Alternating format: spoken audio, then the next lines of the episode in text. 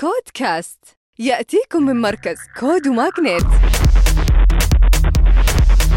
مع طارق الجاسر وحياكم الله في نشرتنا الأسبوعية. ومن باب الأقربون أولى بالمعروف منصة شغوف والمحتضنة في مركز CODE HQ هي منصة سعودية للتقنيات التعليمية. جمعوا 400 ألف دولار في تمويل Pre-Seed بدعم من مستثمرين ملائكيين. يعملون على تطوير حلول تقنيات التعليم ودعم قطاع التعليم الرقمي ومنها أيضا تتيح للمدرسين إنشاء محاضرات مسجلة واختبارات تفاعلية وملاحظات رقمية وبنوك أسئلة للطلاب ويستهدفون في البداية طلاب الجامعات. البنك المركزي السعودي يطلق الإطار التنظيمي للمصرفية المفتوحة Open Banking Framework ومجموعة من التشريعات والإرشادات التنظيمية والمعايير الفنية لتمكين البنوك والتكنولوجيا المالية من تقديم خدمات مصرفية مفتوحة في المملكة.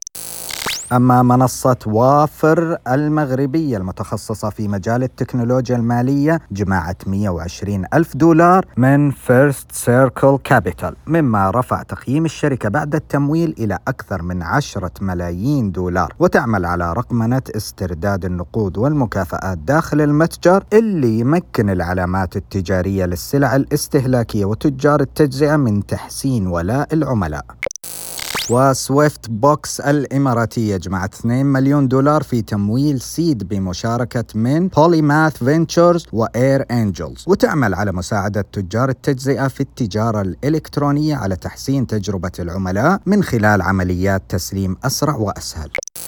ونختمها بتقرير من فنتك السعودية. حجم الاستثمارات في قطاع التقنية المالية بالسعودية وصل ل 400 مليون دولار في 12 شهر وهي مبادرة أطلقها البنك المركزي السعودي بالتعاون مع هيئة السوق المالية لدعم عملية تطوير قطاع التقنية المالية حيث يبلغ عدد شركات التقنية المالية 147 شركة تقنية مالية محلية وعالمية في المملكة.